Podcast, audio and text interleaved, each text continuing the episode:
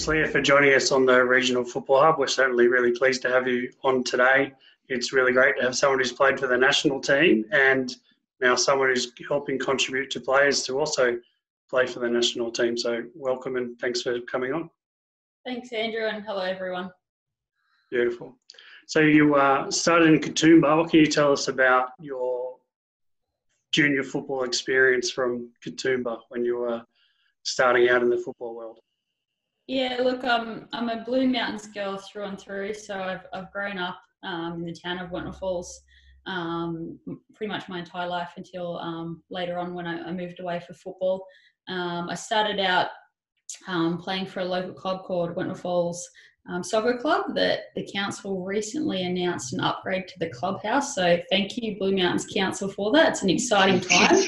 Um, great to see that we're, we're, putting in resources into our more regional areas um, in terms of football. Uh, so I grew up, yeah, playing for Wentworth United Soccer Club. Uh, there was myself and one other girl in the entire club uh, when I first started, and we played um, there until the age of about 11, um, in which um, I then tried out for a local representative team and, and wasn't selected and um, went home and got the soccer ball out the next the next day in the backyard and just con- continued on with it. Um, and I was actually fortunate enough to to be selected in the first ever full time Coerver Squad program um, out of Parklea there, um, run by Oscar Gonzalez um, at the age of, of 11. Um, that's when I I began uh, sort of training in that environment, as well as uh, under David Lee in the, the Sydney West um, programs, the, the old zone programs um, that were available at the time. So, um, yeah, that's pretty much uh, my early my early days. I certainly, although I was involved in those programs, I certainly spent a lot of time by myself um, at, at Wentworth Falls at Pitt Park, training in the backyard. Um, we had a, an old trampoline we used to tip on its side, and my dad actually spray painted targets um, for me and my brothers to, to shoot at and, and practice our striking at home. So there's certainly a lot of time spent um, on my own training, despite going into those programs at, at 11. Excellent. So, Leah, obviously, um, you've ticked two massive milestones everyone sort of dreams of as representing your country as both a player and then doing it all again and, and, reaching another massive milestone to do it as a coach. As much as you probably would love to still have the boots on running around, do you prefer one over the other?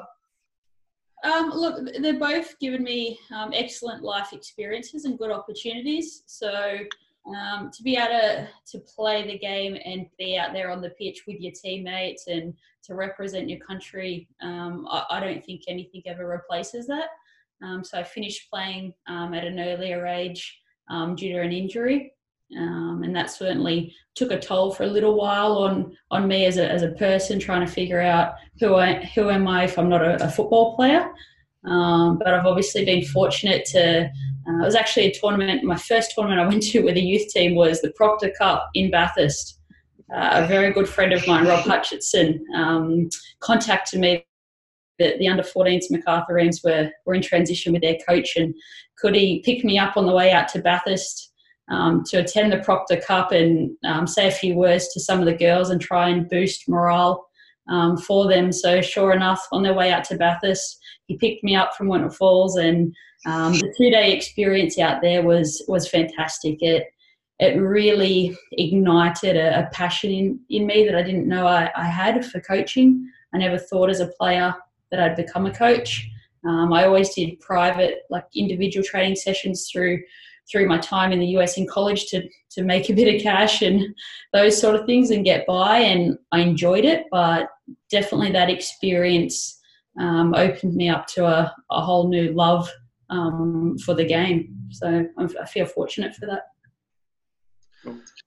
And obviously, leading into your sort of first experience as coaching, and then being able to go away to national youth championships um, with sort of football in New South Wales and seeing the regional kids uh, that are participating up there. Do you what do you see the difference, I suppose, between the regional and metro players, or, or what stands out for the regional kids when they're up there? Look, I think the regional kids have a, a, a long history of, of having that fighting spirit and that passion and and love for the game. And um, if we look back um, just in my early days of coaching and we look at players like Jada Whyman and Eliza Ammendolia and, and those young kids coming through, um, and even now we see it in, in some of the younger players in Zali Goldsworthy and, and that sort of thing. They've got this strong fighting um, character that I love. And that winning sort of mentality is something that I believe it, it's difficult to coach. Um, having that innate ability to compete and um, to come from um, a background where you might not have the opportunity to access the, the best best coach at any time, all the resources for um, top training facilities. So I really admire um, what what comes out of out of country areas in terms of the kids' drive and ambition. Um, as I said, we've seen some some strong players come out of the, the Chapman girls, uh, um, Kate Lawson. There's a strong history of country kids doing really well um, that are driven and committed to the game, just like a kid who lives in the city. So, across all your roles, and you're a pretty busy person, with all the regional players you've, you've had come across in your programs, is there any common challenges that you probably could foresee they've all had, or is it more dependent on the individual player? And then how do you best help them through those challenges that they have? Yeah, look, I think it's definitely um, the individual player. Um, whether uh, any footballer, um, you look at the, the person and everybody's different. Um, so different challenges that, that kids in regional areas face are, um, I guess the most obvious one is do they relocate um, into urban or, or, city areas? And it's not for everybody.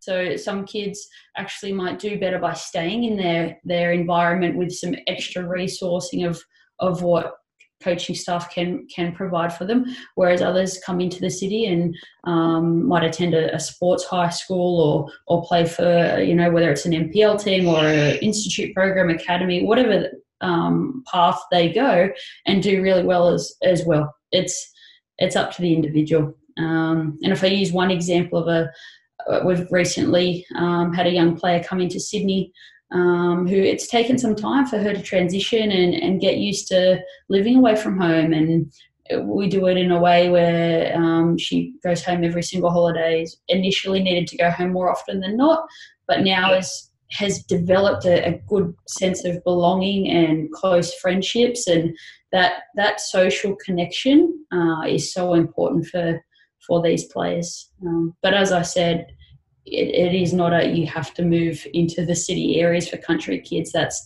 I, I don't believe that's the direction we should should be going. It is a that it's a must. Yeah, cool.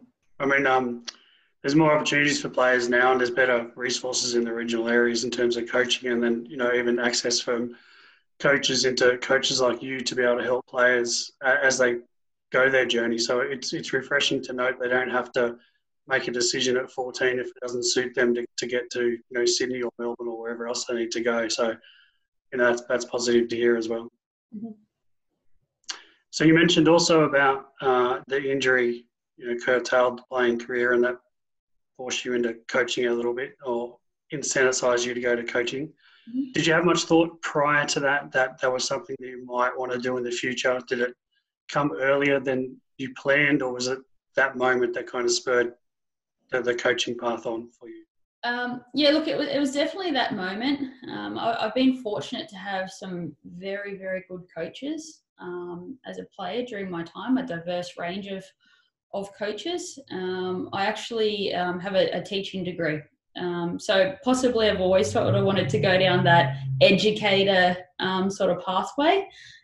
so yeah, I completed my, my teaching degree at a, a college in the US. Um, and as I said, I was involved in just running one-on-one training sessions and, and, those sort of things with with kids in the Connecticut area that which I really enjoyed. Um, and then yeah, that experience, and then I was I was afforded um, some other good opportunities moving forward, where I was around um, elite environments and then not not elite environments, um, and it just again I've I've developed a passion for it. Uh, it it's enjoyable. Um, going to training for me is is the highlight. Um, I love arriving the session. You finish a session and you're with your colleagues and you you reflect on it and go, wow, that was a, a good session, right? Or probably need to work on, on developing this next time. So all of that is is why I coach and what I'm I'm getting out of it the most at the moment. Right. Mm. I guess we um so often talk about the challenges players face to reach national teams or whatever. What are some of the challenges you faced in becoming a coach of a team like that? Um, look, I think as a as a nation, we're developing our our pathways um, in, into coaching. And again, I spent a lot of time um, in the in the United States um, with my, my playing career. Um, so I was in college there, and then I went on to play in the professional league there, and um, from there went to Sweden. So I've experienced a um, a broad range of styles of coaching, co- different environments where I witness the pathways. What I, I, I, do see is different is there's more opportunities in other countries, there's more jobs available. Um, at the end of the day, uh, we're in a landscape where there, there, may be only one or two top jobs um, available at, the, at the different levels. so that's certainly a challenge but um, in saying that, I think if you go back to the, the reason you coach, and if it is because you have a love of the game and and you're passionate about it, whether I'm coaching in a national team space or whether I'm I'm, I'm helping out at the local soccer club, um, all of it is is fulfilling. And you mentioned there that you come through the college system. What did you find the advantages of doing that in terms of? Look, definitely. Um, why I originally went over was because it was the best place for me to balance um, my school as well as my football. I've always gone down the, the academic pathway, it's always been a priority of mine. So, um, uh, attending college in the US um, at the time was the best um, thing for, for me to do, where I felt I was the most supported. Now, in saying that, Australia's advanced in different opportunities um, they have available. I know Western Sydney University and Macquarie University offer some fantastic um, scholarships for different players at the moment and, and those sort of things. Um, so just at that point in time, it was the best opportunity for me to do school, play football at the highest level. Um, and it's just something as a kid I always wanted to do. I wanted to play in the US college system. And you talk about playing football at the highest level there. Do you think now the highest level for girls are is the now the English Premier League? Um, emerged a little bit. Look, I think it's an emerging league, um, and it's becoming a very strong strong league. Um, if we look at, at the landscape, the the league in Germany is is very very strong. Um, obviously, the French um, are putting a lot of investment, and as a Spain and a lot of the European countries, to be honest. Um, so I think the the English league is is still very much developing. Um, but it is looking that it's it's going to end up eventually a powerhouse. Great. So we've spoken a little bit on, on here in terms of mentoring and, and having mentors. Do you have a mentor at the moment? Have you had mentors in the past? How do you see mentors in general for coaches? Yeah, look, I, think they play um, such a strong role in any coach or even player's development.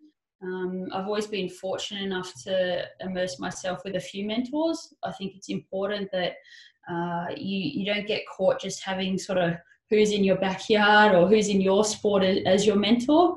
Um, so I actually lean on a, few people um, across different sports. I've got a strong uh, mentor who's in the in the hockey space, works for the Hockeyroos and the youth national team set up in hockey. Uh, and then I have sort of my football kind of kind of mentors. Um, but I'm finding in coaching, especially during this period, and that bouncing ideas off a variety of different people. Some some things you take, some things you don't. Um, sometimes they tell you when to pull your head in. Um, I think it's important. Cool.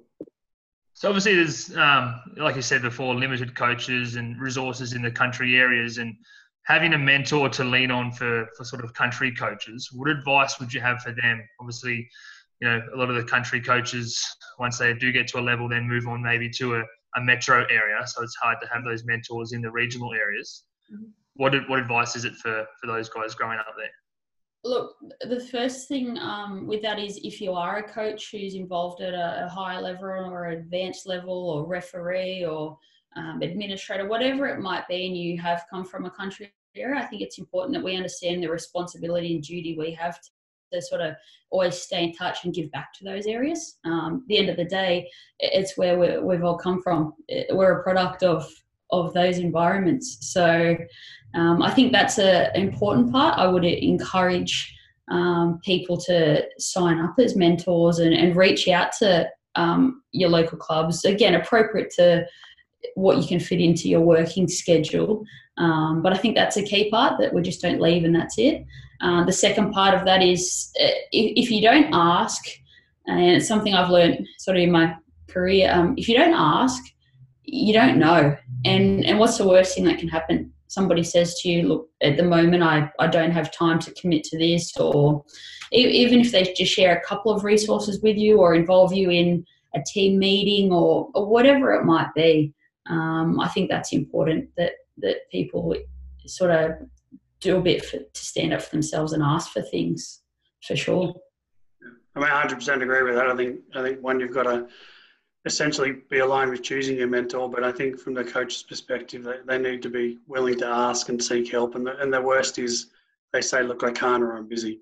But yeah. I, I, think if the answer is, I, I, can help you," then I think that that's definitely worth you know posing the question and putting yourself out there for someone that you respect who you think can help you grow as a, a person and as a coach. So, mm-hmm. I guess regional coaches don't always have that person there to watch their sessions um, like they may do in metro areas so that they can get feedback on their sessions. So I was just wondering, what would you say to a coach who doesn't always have someone there to give them feedback? How would they them, give themselves feedback, I guess? Yeah, look, I think there's two things to that, um, and it's something that I, probably didn't start doing until um, more, more recently, and that's actually filming yourself, whether you're coaching or whether you're um, speaking to a, group of people, and then going on and, and, reflecting on that. So I think like self-reflection um, is something everybody can do. So if, if you have the opportunity where, um, if it's on the iPhone, it doesn't need to be the, the latest drone or what a microphone or anything like that. If you can um, film yourself coaching or have somebody, an injured player or a friend, um, film yourself in a session or whether you're giving a presentation, um, even that I think is um, really a good skill and uh, to take into your coaching. Um, another thing that I've found useful is ensuring that you have that critical friend that um, the, the key in that is that you trust them and that um, their intentions are to help you. Um, that way, that when you are receiving feedback from them, um, that isn't always going to be good. And if you if you look at that sort of exercise, you go, "I'm doing this to improve myself," and you understand that um, it's not going to be perfect, and you're going to hear things that you don't want to hear. Uh, I think that's a really key part of developing yourself, whether it be in coaching or business, whatever it is in life, um, that's an important person to have. Awesome. Obviously, Leah, you mentioned you work in a lot of different roles with football as well as um, your day job with Westfield Sports. Mm-hmm. How do you manage that? Is there any uh, leisure time, or is it pretty much you know going from one to the other and you know extremely busy during that football season? yeah, look, I'm, I'm definitely extremely busy. Um, I I enjoy being busy, um, and I've certainly got a um, I think a, a, much better life work balance than when I initially started coaching. I think when you start initially jump into coaching, you you sort of say yes to doing everything, and you want to be exposed to to so many different things. Um, but it's the it's the quality of the content that you're viewing or the the conversations you're in and what you're engaged in that becomes um, critical that you do moving forward to ensure that you do have that work life balance. So uh, certainly um, am busy, but I've got a good amount of downtime too to spend time um, with doing things for myself. Yeah, and obviously, you know, I think that a lot of people think it's downtime for football coaches at the moment, and obviously you're working with the Future Matildas group, and I know doing a little bit with you. Um, at the moment, it's still hammer and tongs, and you're still working uh, a lot to keep that program running. Is there any ideas that you've come up with that's, that's made you think because of the restrictions we have that you think you may use when we go back into um, when everything's back to normal?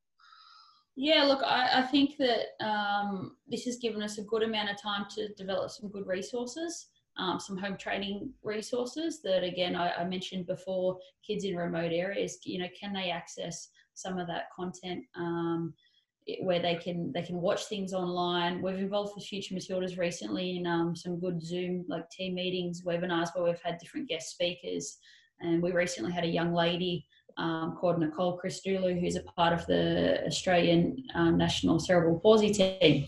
Now, what an inspiration, what an incredible story. Um, and, and, this young lady's in our football community, and um, we haven't had the opportunity, or maybe not had thought of accessing people like that to, to hear their story, how they can influence a group of up and coming players and um, inspire sort of the next generation, um, as opposed to celebrating the US current best US national team player or whatever it is we, you know, as coaches might have, have done in the past. So, look, I think we're developing some good resources for these times. Um, again, they can be used for kids in regional areas.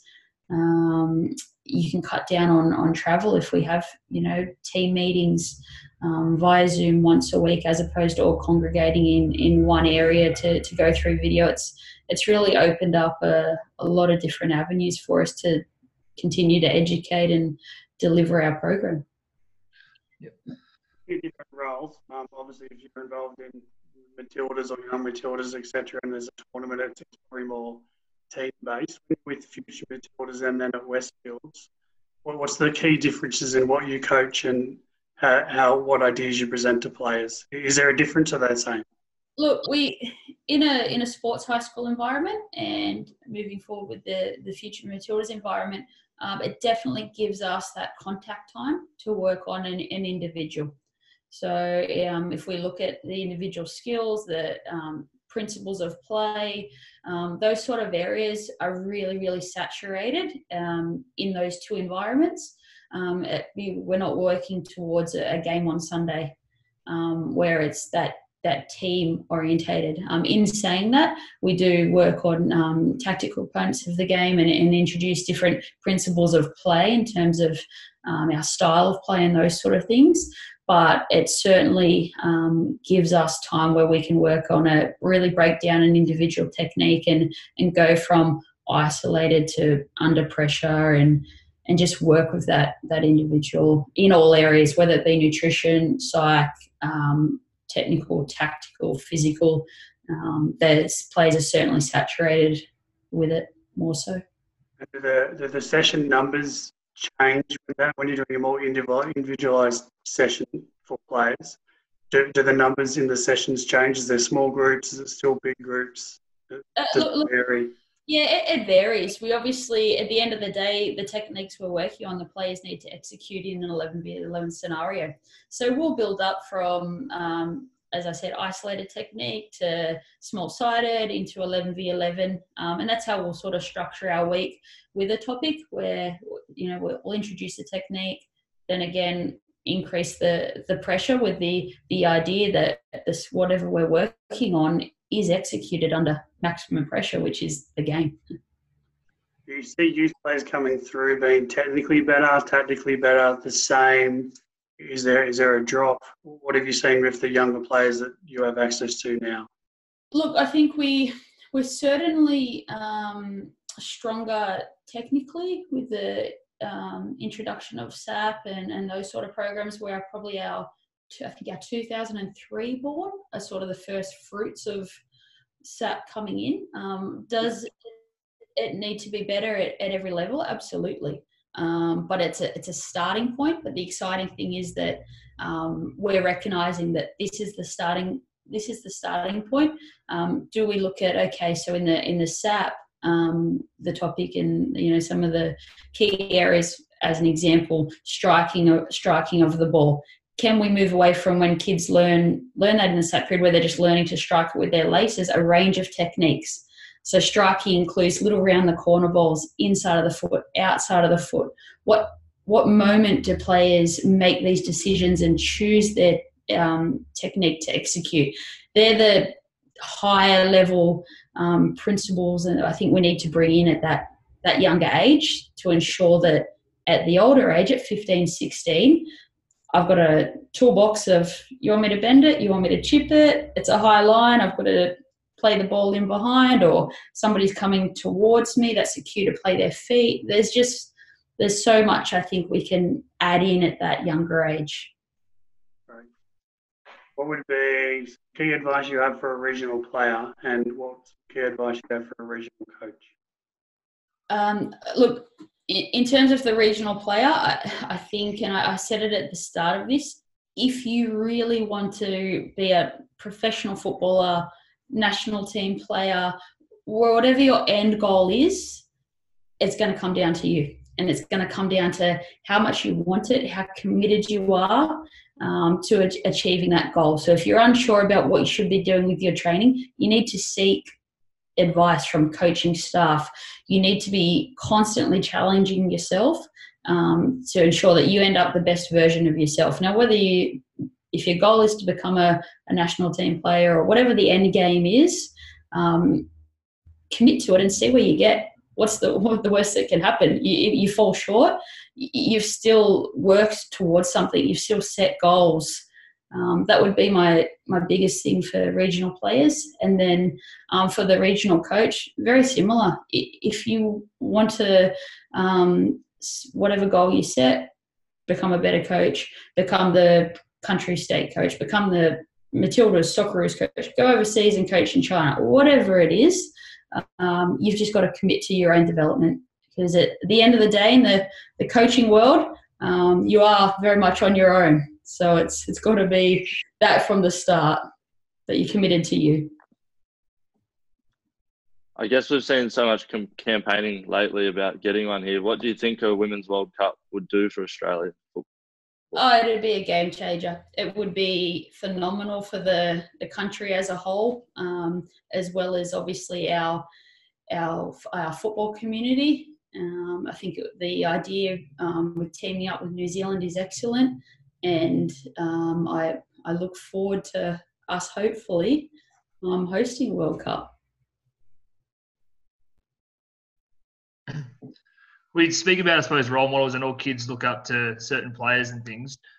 As I know you've worked um, at all levels, is there someone that you've looked up to as a as a player when you grew up, or someone that you think young young girls should look up to and model their game off? Um, yeah, look, I I definitely looked up to um, a, few, a few people throughout my career. Um, somebody comes to mind who first took me in um, in the Matilda setup was a, a, former player called Diane Alagich. Um, so she's certainly somebody who um, I've always looked up to and appreciated her support. Um, again, I, I, go back to having several mentors at the moment who support me and, and offer good advice. as a as a youngster, I have to say Julie Murray, I always uh, looked up to and thought she was pretty good.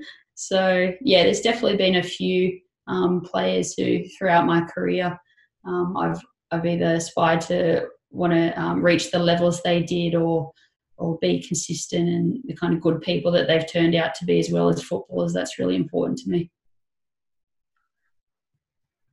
I guess we've had one common question we've asked everyone on the show so far, but are you on Messi's side or Ronaldo's side? I have to say I'm on Ronaldo's side. Yes. yes.